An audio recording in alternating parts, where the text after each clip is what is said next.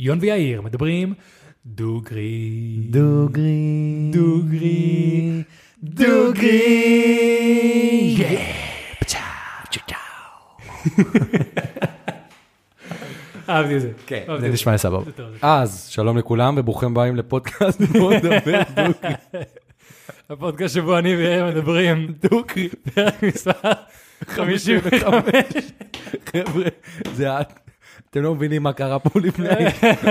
כמה תקלות קרו עד שהגענו לרגע הזה שאנחנו מדברים איתכם. וואו, אוקיי, זה פעם שנייה שאנחנו מתחילים את הפרק עכשיו, או שלישית. כן. אוקיי, אז בואו נשנייה, מה עושים בפרק? אה, דבר ראשון, חבר'ה, שלט. יש לנו שלט. יש לנו שלט. לכל מי שצופה בנו. זה לא הפרק. אם אתם עכשיו פעם שמה מאזינים לפודקאסט, תקשיבו לפרק אחר, ואז תבואו לפה. כן. פוקוס. יש לנו שלט. היה אמור להיות תורות בפנים, אנחנו צוחקים כי כבר אמרנו את זה מאתיים פעם, היה אמור להיות תורות בפנים, ואלי אקספרס לא אהבו כנראה שאנחנו צוחקים עליהם, אז שלחו לנו מוצר פגום. זה עבד מעולה כשהתקנו, זה אמור כזה לדי מחור שמהירים את הקיר מאחורה, ועושה כזה היילייט יפה, אבל הגענו היום, באים להדליק, לא עובד. והבנו שאנחנו בין הפודקאסטים היחידים בארץ שיש להם שלט, וזה כבר הופך אותנו לפודקאסט. כאילו שלט לא סתם כזה לרשום על איזה דף או איזה קרטון, שלט, שלט. כן, אני חושב שזה ממש מרגש. זה ממש מרגש, ממש מגניב. החיים משתנים ברגע שיש לך שלט. כן. ברגע שיש לך שלט, החיים משתנים. חוץ מזה כבר הספקנו לפתוח את הבירה ולטום אותה. מלכה בירה, אחלה של בירה. בגלל התקלות אודיו שהיו לנו גם פה, אז גם זה קצת התפספס. אבל אתם מוזמנים ללכת לפני הפרק הזוי שהיה לנו, וגם מעניין. כן, האמת שכן. כן, אתם יכולים להחכים תוך כדי שאתם בשירותים על ידי סודוקו נייר טואלט. זה גם היה בלפני הפרק. כן, אני ואיר מתחילים לדבר הרבה יותר על החיים הישנים שלנו לפני הפרק, ואז כאילו בפרק רק יותר אולי מה שקשור לשבוע, או לפרק עצמו. אז כן, לפני הפרק הולך ונהיה יותר מעניין למי שרוצה קצת יותר לדעת עלינו. נכון. או סתם לשמוע שטויות לא מסודרים. וזהו, יון, בואו נתחיל. אוקיי, וואה, אוקיי. פוקוס. פוקוס. פוקוס. אני התכוננתי לפרק הזה גם כביכול הרבה. מקווה שלא יהיה... בלקאוטים. אז ככה, יאיר. כן. אנחנו פה בפודקאסט מדברים לא מעט על בריאות, על תזונה, על אוכל, כל מיני דברים כאלה. נכון. אז אנחנו מדברים גם הרבה על, על, על הערך התזונתי, על, על, דיברנו על קלוריות, דיברנו על המוצרים בסופר, אבל נראה לי ש, שכאילו אחד הדברים היותר פונדמנטלס של אוכל, זה פשוט לבשל את זה בבית. נכון. כי זה כאילו, כשאנחנו מדברים, אנחנו לוקחים את זה בתור מובן מאליו, אבל רוב מי שאני מכיר, רוב האנשים בעולם, כאילו, בעולם, במדינות ראשונות, לא מבשלים את האוכל לעצמם. נכון.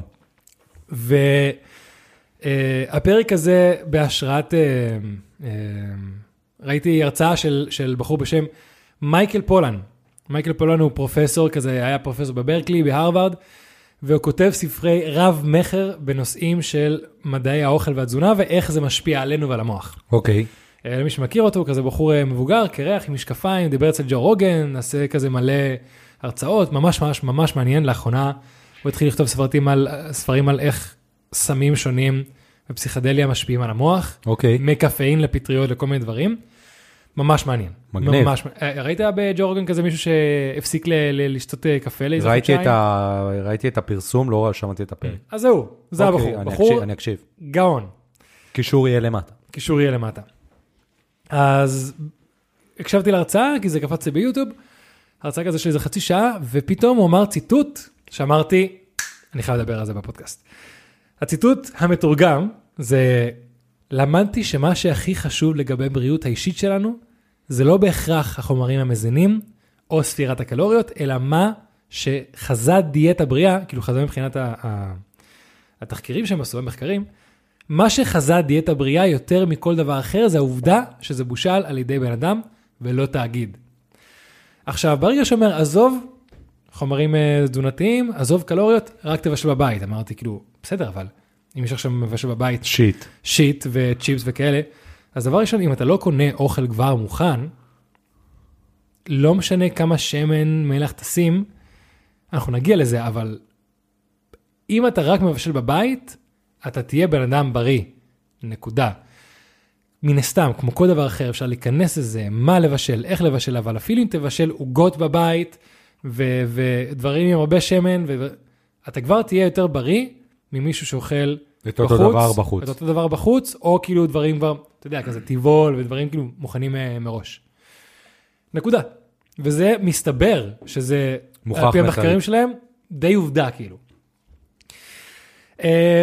אז ככה, אני אתן קצת רקע, ואחרי זה אני גם קצת אספר סיפור. אז עד לפני בערך מאה עד מאה וחמישים שנה, כל אחד מאיתנו ידע מאיפה מגיע האוכל. כאילו הוא אומר שהעבודה שלו בשנים האחרונות זה לתחקר מאיפה מגיע האוכל שלנו, איך הוא משפיע עלינו, אבל העבודה שלו לא הייתה אה, אה, רלוונטית לפני מאה עד מאה וחמישים שנה, כי לא היה את כל התהליך ו- ותעשייה לגבי אוכל. אז אם אתה גדלת ברוב המקומות בעולם, ידעת שפה ל- ליד יש איזה חקלאי שמוכר את הככה, והוא מוכר את ה... אולי היה לנו פחות מגוון של אוכל, אבל ידעת מה המקור של האוכל. כן, ידעת מאיפה זה בא. כן, היום אפילו כמח, אנחנו לא בדיוק יודעים מה, איך, למה, איפה, כאילו, דברים בסיסיים, סוכר לבן, כל פעם יוצאים עוד ועוד דברים, כאילו, אתה כבר לא יכול לסמוך, כפי שאנחנו לומדים פה בפודקאסט פעם אחר פעם, אי אפשר לסמוך כמעט שום דבר. נכון. אז זה באמת שינוי מהותי שקרה באנושות במאה השנה האחרונים.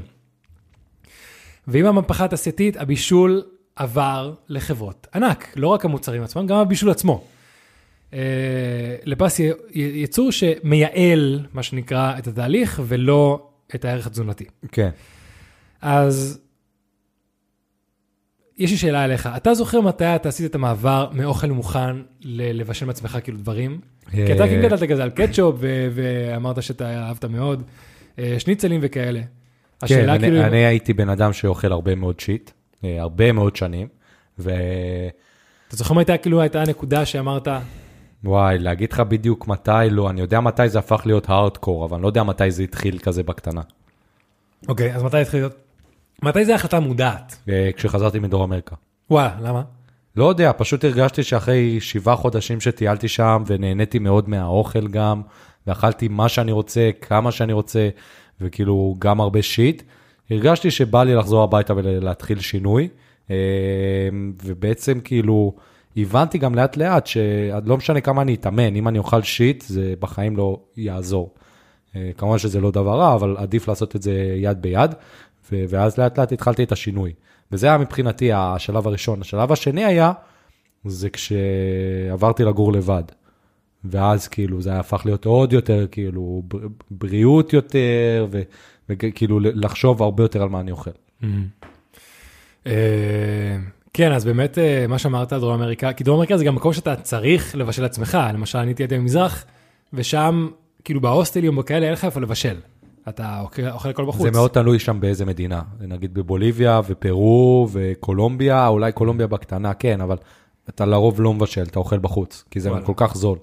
ארגנטינה, ברזיל, אתה כן מבשל הרבה. כן, ובתכלס, כאילו, בישול זה לא... לא, לא, לא משהו כזה מסובך או קשה לעשות. לא, אתה, אתה, כמו כל דבר, אתה יכול לסבך את זה מאוד. ברור. כמו כושר, אתה יכול לעשות mm-hmm. את זה ממש מסובך, ולסבול מכל רקע. כן. או שאתה יכול, מה שקרא, keep it simple, ו- ולה- ולהתחיל לאט לאט. תמיד אפשר להתחיל להתמקצע ולהיכנס לפרטים, אבל אם אתה עושה כל כושר שהוא, אתה תהיה בכושר. כן. אם אתה אוכל, כל אוכל מבושל בבית, זה כבר יעזור לגוף שלך, למערכת העיכול ולהכל. אז... אני היום הולך לדבר גם כאילו מבחינת התעשייה וכל, על הכי כאילו בסיסי, הכי בייסיק, הכי למה זה טוב, למה זה לא טוב, בגדול. אוקיי. אז עכשיו שעת סיפור. בוא אני אספר כאילו מה קרה על הדעיכה הזאת של בישול בבית. כי בסופו של דבר זה היה תהליך, כמו שאמרנו, עד שנות ה-חמישים, שישים, שבעים, רוב האנשים הם מבשלים בבית, פתאום קרה איזה מהפכה. כן. אני אספר את הסיפור. אז דבר ראשון, צריך להבין שכמו כל תעשייה, כדי שהם יוכלו אה, אה, לעבוד ולעשות כסף, הם צריכים דבר ראשון, לייצר איזה צורך, איזה פחד, איזה חרדה, ואז לתת לזה, לתת לזה מענה. כן. אנחנו רואים את זה בתעשיית התרופות, ביגוד, אה, אה, אה, אנטרטיימנט, כמעט כל דבר. ובאוכל זה לא שונה. הם יוצרים צורך, או שמים אצלך איזה חור שהם צריכים למלא, כדי שתקנה ותצרוך. אז, אה...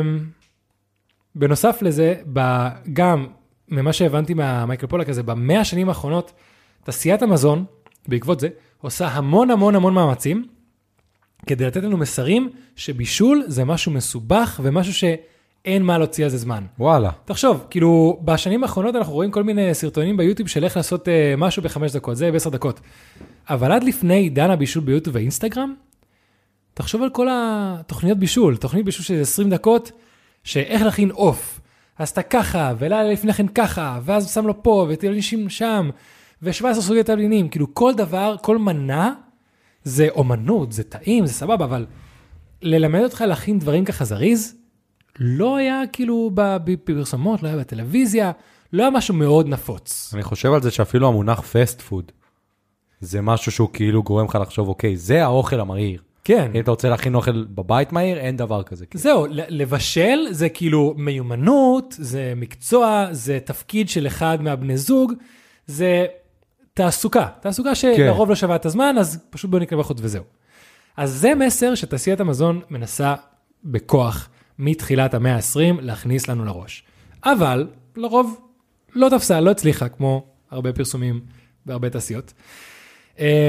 עד מלחמת העולם השנייה. מה שנקרא, מה שקרה במלחמת העולם השנייה, שמן הסתם, כמו הרבה דברים, הרבה טכנולוגיות פרצו, הרבה דברים התקדמו, ותעשיית המזון התחילה ליצור הרבה מאכלים שהם יכלו לשלוח לחיילים בשטח, שצריכים להחזיק הרבה זמן. אז דברים כמו ייבוש בהקפאה, אפשר, אתה יודע, קפה נמס, אפשר מאכלים שאתה רק סב מים חמים, וזה נהיה נודלז עם בשר תחון ולא יודע מה.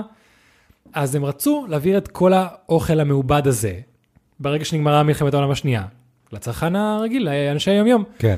אבל מי שבבית, עכשיו אני מדבר בעיקר על ארצות הברית, כן?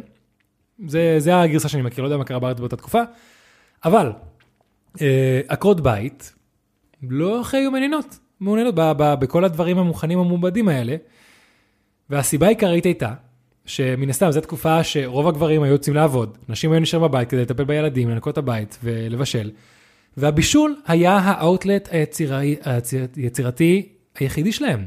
יש את הניקיון, יש את הילדים, אבל הבישול זה הזמן שהיא עכשיו יכולה לשים קצת מעצמה שם, לבשל משהו טעים, לפנק את המשפחה. כן. אז כאילו זה הפינה הכי יצירתית של עקרת בית, כביכול.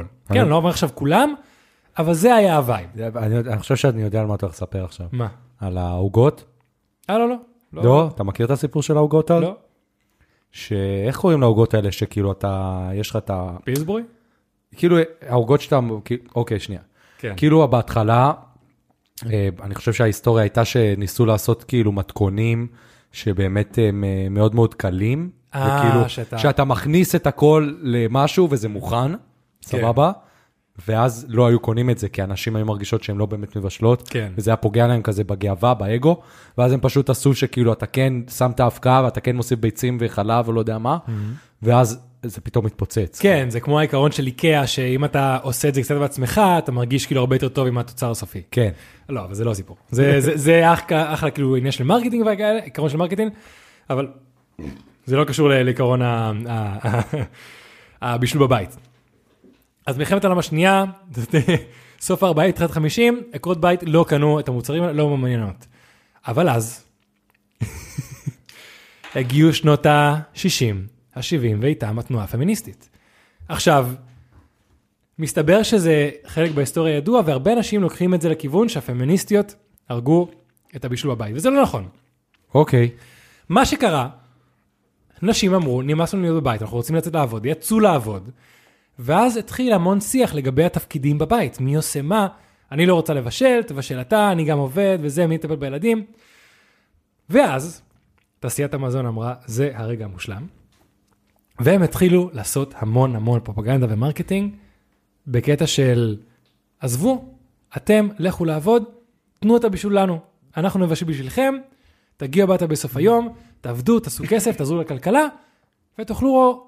ארוחה, טעימה, מוכנה, חמה, בקטע שהיה כאילו מרקטינג שלם של K F C, שלם כזה בפוסטרים גדולים, תמונה של הבקט שלהם, עם כזה ארבע עשרה חתיכות או לא יודע מה, והיה רשום Women's Liberation, או כזה Women's Save the Wife, או כל מיני דברים כאלה. גאוני. נראה לי יש לי פה אפילו תמונה של אחד מהם, נראה לי העיר תוך כדי שזה נפתח, והם הלכו על זה, ותכלס, מה, זה עבד? כי אז גם גברים וגם נשים ענו על העניין, אז הנה, wife savers. אתה מבין? גדול. סוג של הדבר המתקדם הנכון לעשות, זה לא לבשל.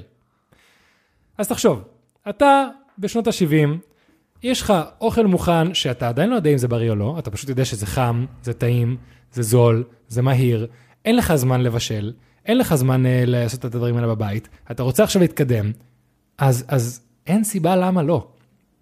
פתרון הכי טוב. עכשיו, זה הסיפור של הדרדור של הבישול בבית, זה הסיבה כביכול ההיסטורית למה הפסקנו, ובאמת משנות ה-שישים ועד היום, עד אלפיים ועשרים, יש ירידה של חמישים אחוז מאוכלוסיית ארצות הברית שמבשלת פחות. כאילו, אם פעם... כן, חמישים אחוז. אנשים יודעים מה זה חמישים אחוז. כן. חצי מהאנשים שבישלו בשנות ה-שישים מבשלים היום, מבחינת האוכלוסייה. וואלה. שזה שינוי... מטורף. מטורף. מטורף. איזה נתונים יש לי פה. אה, היום, זמן הממוצע הבישול... זמן הממוצע של בישול בארצות הברית זה עשרים ושבע דקות, וארבע דקות על ניקיון. עכשיו, המספר המעניין פה זה לא עשרים ושבע, זה ארבע. אתה עכשיו בישלת. אתה ובזוג שלך אכלתם וזה, כמה זמן לוקחם לסדר את הסירים, לנקות? יותר, עכשיו... יותר מארבע דקות. עשר דקות, חמש עשרה דקות, לסבן, לייבש וכאלה. אז מה זה ארבע דקות? לסגור איזה קופסת פיצה, לזה, לשים בפח, ל- ל- להעביר סמרטוט וזהו. כן. אז אתה מבין ש-עשרים וארבע, עשרים ושבע דקות ו-ארבע דקות ניקיון, באמת מראה את מה אנשים אוכלים בעצם. כן, וואי, נכון.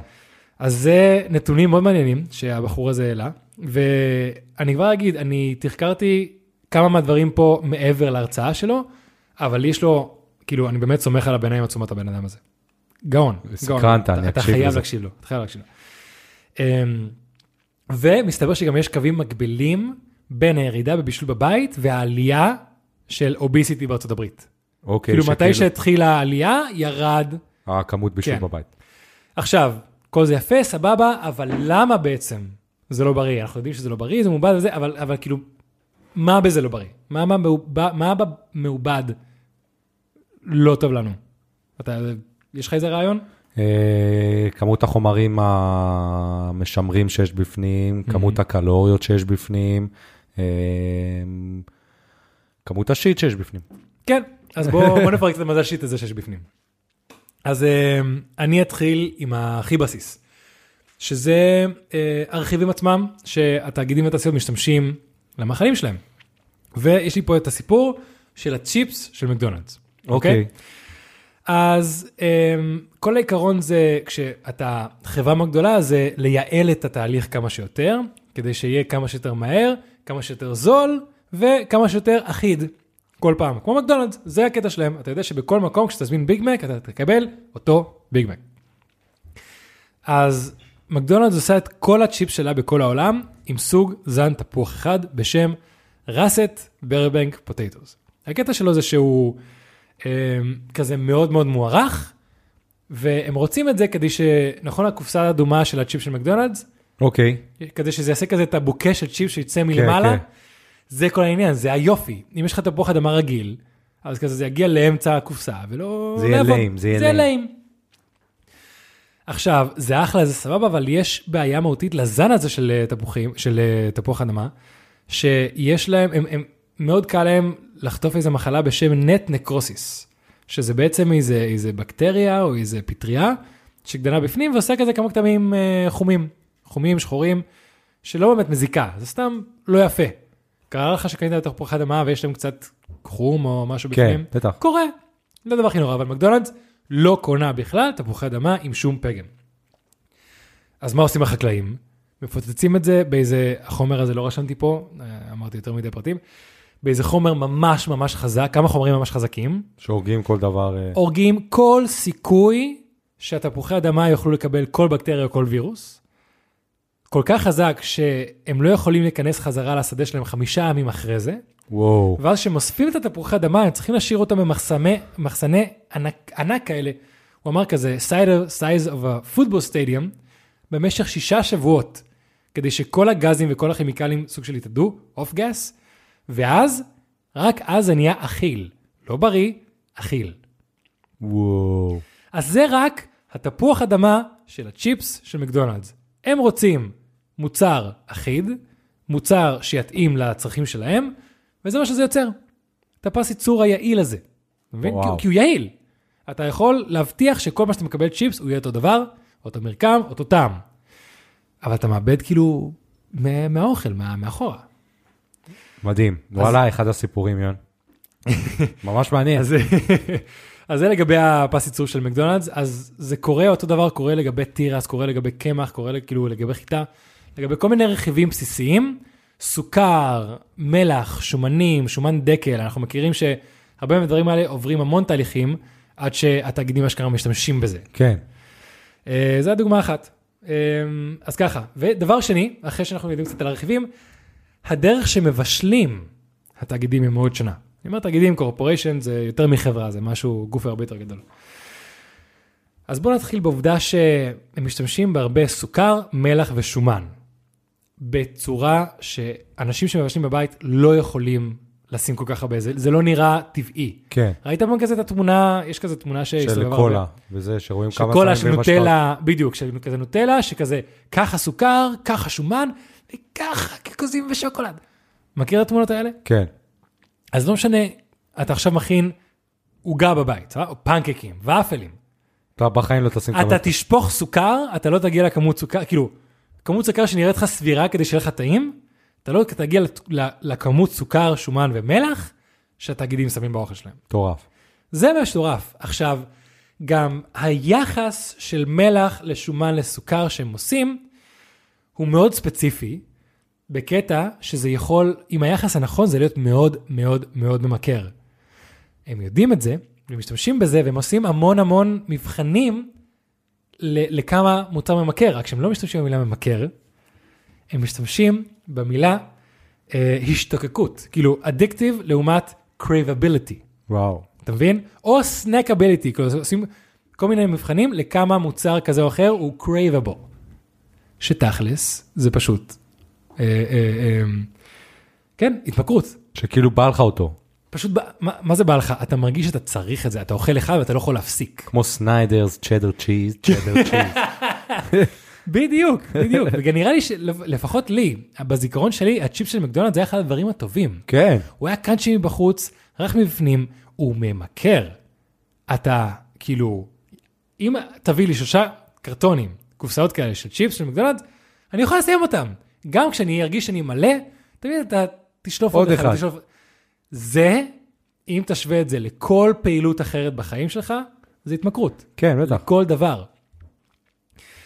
אז כמות הסוכר, מלח ו- ושומן, שגם, כמו שאמרנו מקודם, היי פוקטוס, קורן סירופ, אה, אה, סוכר לבן, אם תראה איך סוכר לבן מעובד ונעשה, אתה בחיים יותר לא תוכל סוכר לבן בחייך, שמן דקל, כל הדברים האלה, כאילו גם הבסיס עצמו, המלח, זה, זה שיט. שיט טהור, שיט טהור, כאילו, אם מישהו באמת מעוניין, לכו תראו איך מזקקים שומן דקל, לכו תראו איך הופכים סוכר ללבן ויפה, אתם, אתם תפסיקו לאכול. כן, היה פעם צורה. איזה כתבה של, של כאן אחת עשרה,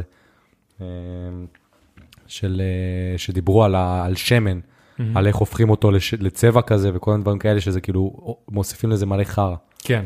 אתה מבין שגם כאילו, פשוט מוצרי בסיס, אנחנו כבר לא יכולים לסמוך עליהם. כן. זה נורא. אה, אוקיי, אז נגיד, יש לנו את השומן, מלח ו... ושמן, וכמו שהרמה מקודם, כל התוספים שהם שמים, אה, בעיקר אה, תוספים אה, חומרים משמרים, וצבעי מאכל, שעל פי מה שהוא אמר, וזה הרצאה מלפני זה תשע שנים, כן? אין לנו מספיק מחקרים כדי להבין אם כמה זה מזיק לנו, או אם זה לא מזיק לנו. אני לפחות לא הצלחתי למצוא משהו, כאילו, עם מספיק, אתה יודע, איזה מחקר אחד פה, מחקר אחד שם, אבל לא משהו מספיק מבוסס, שאומרים, תקשיבו, חקרנו את זה ככה, זה, זה לא טוב. לא כדאי. אין, הוא אומר לפחות שאין מספיק מידע. וככל שאנחנו יותר לומדים על המיקרוביום שלנו במעיים, עולות יותר שאלות לגבי חומרים משמרים. כמה זה הורג, כמה זה משפיע. עכשיו, מצד אחד לחומרים משמרים יש צעד טוב, כן?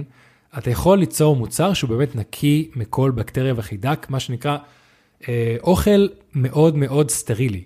שאתה יודע, אם אתה משווה את התזונה לפני מאה שנה, היה בעיות גדולות עם, עם מים, עם אוכל, עם בשר, עם כאילו, כל מיני מוצרים.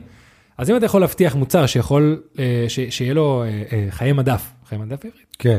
חיי מדף מאוד ארוכים, אם אתה חושב מבחינת מדינות מתפתחות, מדינות העולם השלישי, זה מאוד יעיל. אבל אם מסתכלים על אנשים שיכולים לבשל בבית, כנראה, כנראה שזה לכיוון הלא בריא. אנחנו לא יודעים כמה, אבל כימיקלים שלא נוצרו או לא היו בשום צורה לאכילה על ידי אף אחד, שאנחנו צורכים, כנראה שלא. ברור. כן. אתה יודע, גם הדברים שכביכול הם בריאים, היום כבר אומרים לך, לא, זה לא בריא. אבל כאילו, צריך לדעת על גבול מסוים, מה, מה, כמה אתה הולך כאילו פה ללכת ועכשיו, כאילו, מה אתה יכול לעשות? כאילו? כן. מה, עכשיו סבבה, ירקות וזה, מה, אני גם לא אוכל ירקות, כי, ריס... כי אומרים שריססו, אז מה אני, אז מה אני אוכל? ברור, ברור. אז זה למה אני מנסה להגיע. אתה, אתה, אתה, אתה תמיד יכול לראות איך אתה הופך את האוכל יותר נקי, יותר זה, אבל עיקרון, שאם אתה קונה אוכל כבר מוכן, אם זה אוכל, אתה יודע, פיצה קפואה, שניצלים כבר של טיבול, או, או אוכל במקדונלדס, אוכל בבורגראנץ', דומינוס, דברים כאלה. לאכול, לבשל בבית, ומה לאכול שם, אתה כבר מוריד את הכמות המלח, סוכר ושמן שאתה צורך, עזוב סוג וכאלה. את הכמויות האלה אתה מוריד משמעותית, אתה גם יודע שאתה לא, כנראה לא תיצור משהו שמיועד להיות ממכר. אתה תבשל משהו, אתה תאכל אותו, תרגיש מלא, אולי קצת יותר תתפנק, ושם זה נגמר. יש לי שאלה אליך. כן. יש משהו שאתה אומר, בוא הנה, לא, אני לא יודע להכין את זה מספיק טוב בבית, עדיף לאכול במסעדה? אה, אם נחזור לזה שוב, צ'יפס. צ'יפס. צ'יפס, כי הוא גם דיבר על זה הרצאה, זה אחד הדברים הקשים להכין בבית, אבל כל כך קלים וזולים להשיג במקדונלדס. למה? כי אם אתה מסתכל, אם אתה רוצה תוצר של צ'יפס, שהוא כמו שאתה קונה בכל המבורגריה או כאלה, זה עובר תהליך. אתה צריך דבר ראשון לחתוך את התפוח אדמה לצורה הנכונה. כן. שאם אתה עושה זה עם סכין, זה כבר כאב ראש. או שאתה קונה כזה משהו שהוא כבר uh, מייצר את זה. אתה צריך לשטוף אחרי זה, להוציא את כל המילן, את כל הלבן הזה.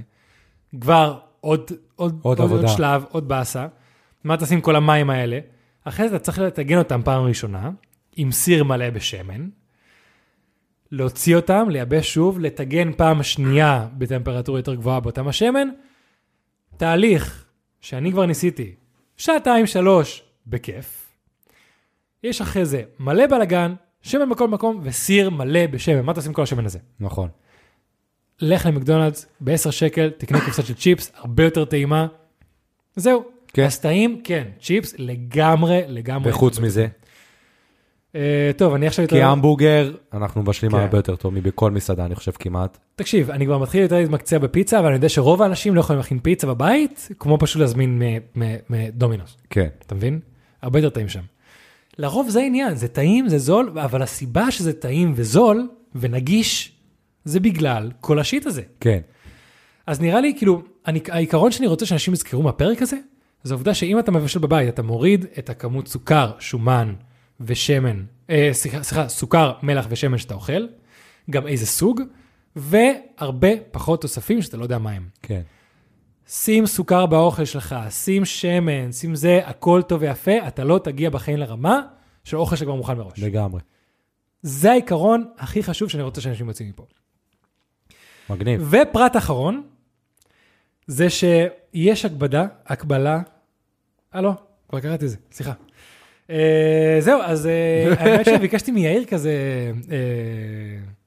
אמרתי כזה שאולי אני אכין כזה כל מיני מתכונים, שאפשר להגיד כזה ב-חמש עשרה עשרים שניות, שמיועד לאנשים שלא מבשלים בבית, אולי כמו כל שאר האנשים, נפלו לו פרופגנדה, וחושבים כזה שלבשל זה משהו מסובך. פרופגנדה יש להם מרוקאית שמבלה חמש שעות כל יום שישי, בלהכין ארוחת שישי. כן. אז לא, להכין אוכל זה יכול להיות הדבר הכי... קל בעולם, מהיר. אני למשל, כאילו, מעיין לעומתי, היא אוהבת לבשל מנות מוכנות, והיא גם לא ממש אוהבת לחזור על אוכל במהלך השבוע. אני אוהב להכין אוכל בסיסי, למשל, קופסה עם אורז, קופסה עם שועית, קופסה עם בשר, ואז להכין עצמי איזה מיקס מתי שאני רוצה במהלך השבוע. כן, זה גם אני. כן. אז אם מישהו רוצה רק להתחיל בלבשל, ואפילו יודע להכין אורז, אז אמרתי, אולי כזה נעשה קטע בסוף הפרק, של להגיד מתכונים זרזים. יאללה. יש לך משהו? אורז. אורז? כן. יאללה. אורז לבן. רוצה, רוצה, רוצה, אמרתי אולי כזה אפילו זה כזה טיימר, לראות שזה באמת ניתח ל-חמש עשרה שניות. לא, אין לי כוח.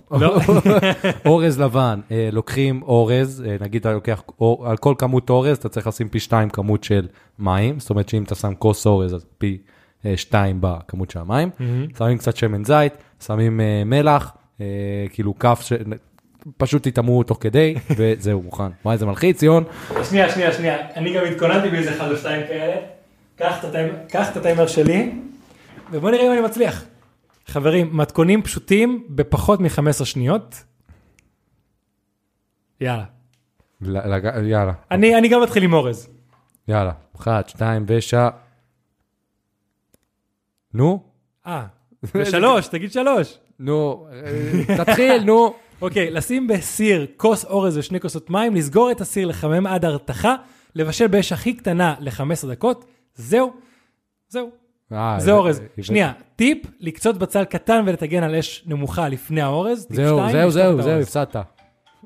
לא, את המתכון עצמו אמרתי. לא, הפסדת, הפסדת. הפסדתי. אוקיי, חבר'ה, יש לי פה מתכון. רגע, שנייה, זה טביעת אצבע שלך. אה.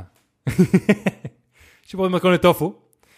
אחד, שתיים ושלוש. לחטוף טופו לקוביות קטנות, לקטוש שתי שיני שום, להכין צלוחית עם סויה, מרין וסילן, לחמם שמן במחבת על אש גבוהה, לתגן את השום קטוש ל-שלושים שניות, להוסיף את הטופו ולתגן עד שנייה חום בעיר, להוסיף את הרוטב עד שנייה סמיך. בום, יש לך עוד שנייה. מה תעשה עם השנייה הזאת, יון? בונוס, להוסיף בצל ירוק, שברי בוטנים וסומסום. יאללה, מגניב. אני היום בבוקר, שתאמין או לא, אכלתי קרת אורז עם הטופו הזה שאמרתי לך עכשיו. יצא פצצה. מי שרוצה עוד בונוס, ל- לרוטב, ל- להוסיף מיסות, צ'ילי וג'ינג'ר. אה, יש לי פה, אוקיי, תגיד לי, לא, אולי לא נגיד את הכל, יש לי פה גם מיונז, אוף קרוע וסלט אוף. ושוויץ' חורה. אה, מה אתה רוצה לשמוע? אה, אני חושב שזה יהיה בונוס למי שעוקב אחרינו ביוטיוב. אוקיי. ונכתוב את המתכונים על המסך פה עכשיו לכל אחד מהמתכונים של יון. Mm-hmm. אתה מבין מה אני אומר? אתה מבין את האקט השיווקי שאני עושה פה? פה יהיה לכם עכשיו כזה מתכונים, פה. יודע מה? את השוויץ' שחורה אני אשים את המתכון, אוקיי. כי זה פשוט הרבה מלל. מיונז, אוף קרוע וסלט טוב, זה שתי מתכונים שמובילים לשלישי. אז בואו אני אסביר, בפחות מ-חמש עשרה שניות, אנחנו מכינים מיונז בבית, חברים. מיונז בבית זה כל כך פשוט והרבה יותר בריא ממיונז קנוי, אתם לא מבינים אפילו. בואו אני אסביר לכם. יאיר, תגיד לי שלוש, שתיים, אחת. אחת, שתיים, שלוש, ו... לכוס מדידה מוסיפים ביצה, כפית חרדל גרירי, שלוק מיץ לימון ושן שום, מערבבים עם בלנדר מוט, באותו זמן מוזגים שמן זית. כשמגיעים לכמות הרצויה, מוסיפים מלח פלפל על פי טעם, זמן מדף שלושה ימים. אם אתה רוצה להוסיף קצת מיץ סאורקראוט ביתי, להציס עד שיש... עד שיש מה, לא, תמשיך, מה אתה... אפשר להציס במהלך הלילה, וזה מעלה את הזמן מדף משלושה ימים לשלושים יום. אש. אש, אש. ויהיה לכם עוד מתכונים פה. כן. שלינג, שלינג, שלינג. קיצר חברים, אפשר להכין מלא דברים טעימים, טובים ובריאים, ותכל'ה זה בעיקר כיף. זה בעיקר כיף לבשל. בוא נדבר דוגרי. זמן בערב שאתה לוקח עצמך כדי לבשל, או במהלך מוצ"ש, או בשבוע כדי לבשל לשאר הזה. זה סוג של מדיטציה. מדיטציה, חצי שעה, שעה, גם אתה... כמו שאמר, כמו שאמרת מקודם, כשאתה נתנו לאנשים דברים כבר מוכנים, לעומת להוסיף ביצים וחלב בעצמם, אז כשאתה מבשל הכל בעצמך, יש הרגשת סיפוק אחרת, והכל הרבה יותר טעים. כן. אם אתה מכין משהו שהוא חצי כוח, הוא יהיה לך טעים, כי אתה הכנת. נכון. מסכים איתך, יון. כן? אני מאוד אוהב לבשל. Mm-hmm. זה מאוד, זה תחביב כיפי, וזה כיף. אתה גם מתישהו לימדת מישהו שלא יודע לבשל, לבשל? לא. יצא לי ללמד מישהו שלא יודע לבשל אורז. סבבה? ה... הרגשת, ההתרגשות ברגע שהיא פתחה את הסיר, ועשתה ככה והיה גרגירים של אורז והיה אכיל, כאילו, אתה יודע, בשבילי זה הדבר הכי בסיסי בעולם. אבל מה זה התרגשה? וזה מגניב. תקשיב, וואי, בוא, בוא, סיפור קצר. הניסיון ראשון, אני גם התחלתי לבשל בבית ברגע שיצאתי מהבית ועברתי ללמוד, והארוחה הראשונה שהכנתי לעצמי, לא יודע מה שמכירים את הסיפור הזה. לא. לא. אני בראש שלי אמרתי, טוב, בוא נכין אורז, אנחנו אוכלים את זה הרבה בבית של אמא שלי. ונכין גם בשר, בשר הכי זול, היה בשר תחון. וקניתי אורז, אני כזה, טוב, נשים אורז, נשים מים, נרתיח, וכשנראה שזה יבש, זה מוכן. והבשר תחון, אמרתי, טוב, אני אקח מחבת, אני לא צריך תבליני או שום דבר, כי אני אוהבת את הטעם של בשר. בסופו של דבר היה לי צלחת עם עיסת אורז, בלי טעם, וגרגירי בשר תחון בלי טעם. אז אמרתי, טוב, אולי בוא נברר איך עושים את זה. הבנתי, מלח פלפל. אה, מלח פלפל. חכם. אורז, שתי כוסות מים לכוס אורז. אה, אוקיי, סבבה. הארוחה השנייה שלי, באותה אדירה, היה אורז, סבבה, אפילו שעשיתי קצת קורקום, התחלתי כבר להיות יצירתי, שזה אני ממליץ לכולם, להיות יצירתיים במטבח. ולגבי הבשר, כשהתחלתי להפוך את ה... את ה... עשיתי כזה קציצות, וכשהתחלתי להפוך אותם, שמתי לב שהשמן מתחיל להיות שחור לאט לאט. לא הבנתי למה, זה לא, הבשר לא נשרף לי וכאלה, ואז אני שם לב שהמרית שאני משתמש כדי לסובב אותם, קצת יותר קטנה מקודם. זה היה מרעיד בחמש שקל בשוק מחנה יהודה, שהתחילה לימוס אל תוך השמן. אכלתי את זה בכל מקרה. מה שנקרא... הייתי בן עשרים ואחת, הייתי רעב, אני אוכל את זה. סיירת גולני. כן, אז תקשיבו חברים, שם אני התחלתי הבישול שלי. והיום אני אופה את ההלכים של עצמי, אני מכין בירה, אני מכין יין, ואני מכין פיצות. אחלה פיצות, הכי טעימות שיש. באמת. אז חברים, זה לגמרי תהליך כיפי, מהנה, ובעיקר, כמו שיאיר אוהב לדבר פה בפודקאסט, בריא. וזהו, זה הנושא שלי. יון, איזה פודקאסט הזה היה. איזה פודקאסט? איזה פודקאסט הזה היה. אחד הפרקים ההזויים שלנו. כן. אתם צריכים לראות את לפני הפרק, למי שמאזין, אז תלכו ליוטיוב, ותראו את לפני הפרק, כדי להבין עד כמה אז היה התהליך שהיה עד שהגענו לפרק עצמו. ומישהו רק מאזין, בואו תראו את הפרצופים היפים שלנו, ואת השלט החדש שלנו. יש לנו שלט. יש לנו שלט. יש לנו שלט. כאילו, אמנם עכשיו לא קומפלט, זה עכשיו שבעים אחוז, בלי האור מאחורה, זה לא הכי יפה, אבל יש לנו שלט. אני חושב שבאמת, כמה פודקאסטים יש להם וידאו בארץ, כמה פודקאסטים יש להם שלט. שלט. שהם באו והכינו שלט, ותלו שלט. אני אספר לכם קצת מאחורי הקלעים, לא יודע אם יאיר מאשר יספר את זה, אבל יש דיבור על פוסטרים. על מה? פוסטרים. מה זה פוסטרים? פוסטרים של הפודקאסט שלנו. לא פוסטרים, מדבקות, סטיקרים. אה, גם סטיקרים. פוסטרים? מתי דיברנו על פוסטרים? אני הראיתי לך שבוע טיוטות לפוסטרים. אה. טיוטה לפוסטר. לשים פה כאילו. או פה, שאנשים גם יקנו עותק. מי שירצה, מרץ'. וואלה, אם תרצו זה יפתיע אותי. אם דבר דוגרי. אם דבר דוגרי. אז כן, חבר'ה, אנחנו באמת מנסים אולי להפוך את זה קצת יותר לרשמי, מה שנקרא. ליותר פודקאסט תיחול. פודקאסט תיחול. תראו, אנחנו כבר, באמת, אני אומר לך, אני לא אציין שמות, אבל יש את הפודקאסט, אני חושב, אחד המוצלחים בארץ, יש לו וידאו, סבבה. ולאחרונה שדרג את הסטודיו שלו, ושם שלט גם, ושם כיסאות, ושם כאילו ממש שדרג את הסטודיו. כן. האיכות וידאו שלנו הרבה יותר טובה משלו, mm-hmm. האיכות שמע שלנו הרבה יותר טובה משלו, וכמובן שהוא, האורחים שלו מטורפים, אבל mm-hmm. כאילו, באמת שאנחנו ברמת הוידאו, פודקאסט, מספר אחד בארץ. אנחנו גם, החבר'ה, אנחנו גם כיפים. כיף לראות איתנו פה. בואו נדבר דוגרי. וגם נשים לרוב מתוחקרים כמו שצריך. וכיפים. לרוב. למי אנחנו מדברים עכשיו? אני לא יודע. למי שאוהב אותנו מספיק. מי שכבר פה הוא כבר פה. שנשאר בסוף הפרק. כן, תכלס. הוא כאילו, זה אמור להיות משהו שאמורים לשכנע אנשים שלא פה. כן, אני אגיד לך באיזה חלק אנחנו עכשיו. אתה מכיר את זה שאתה אומר בפודקאסט של ג'וקו, שאתה מקשיב לפרק, וזה הכל מעניין, ובסוף הוא מתחיל לדבר ג'ו-ג'יצו, ואתה אומר, טוב, עובר לפרק הבא, סיימתי. כן. אנשים שנשארים ומקשיבים לשטויות האלה, זה הקטע הזה עכשיו. זה הגנג. הקטע בסוף שכבר נגמר הנושא, אנחנו מדברים על עצמנו. כן. וחבר, מי שפה, מי שפה, שירשום בתגובות, שהוא פה. שהוא פה. פשוט תרשמו, אני עדיין פה, או אני פה, ונדע, נגיב, יהיה שמח, יהיה בלגנים. חמזמזים. חמזמזים. וזהו חברים. זה פרק הזוי דוד. פרק הזוי, אבל באמת פרק ממש טוב. היה לי כיף. וואלה, הסיפור של מקדונלדס הוא מטורף. ועד כאן לפודקאסט בואו נדבר דוגרי. פודקאסט שבו אני ואיר מדברים. דוגרי. פרק מספר חמישים וחמש. יאללה ביי. דוגרי.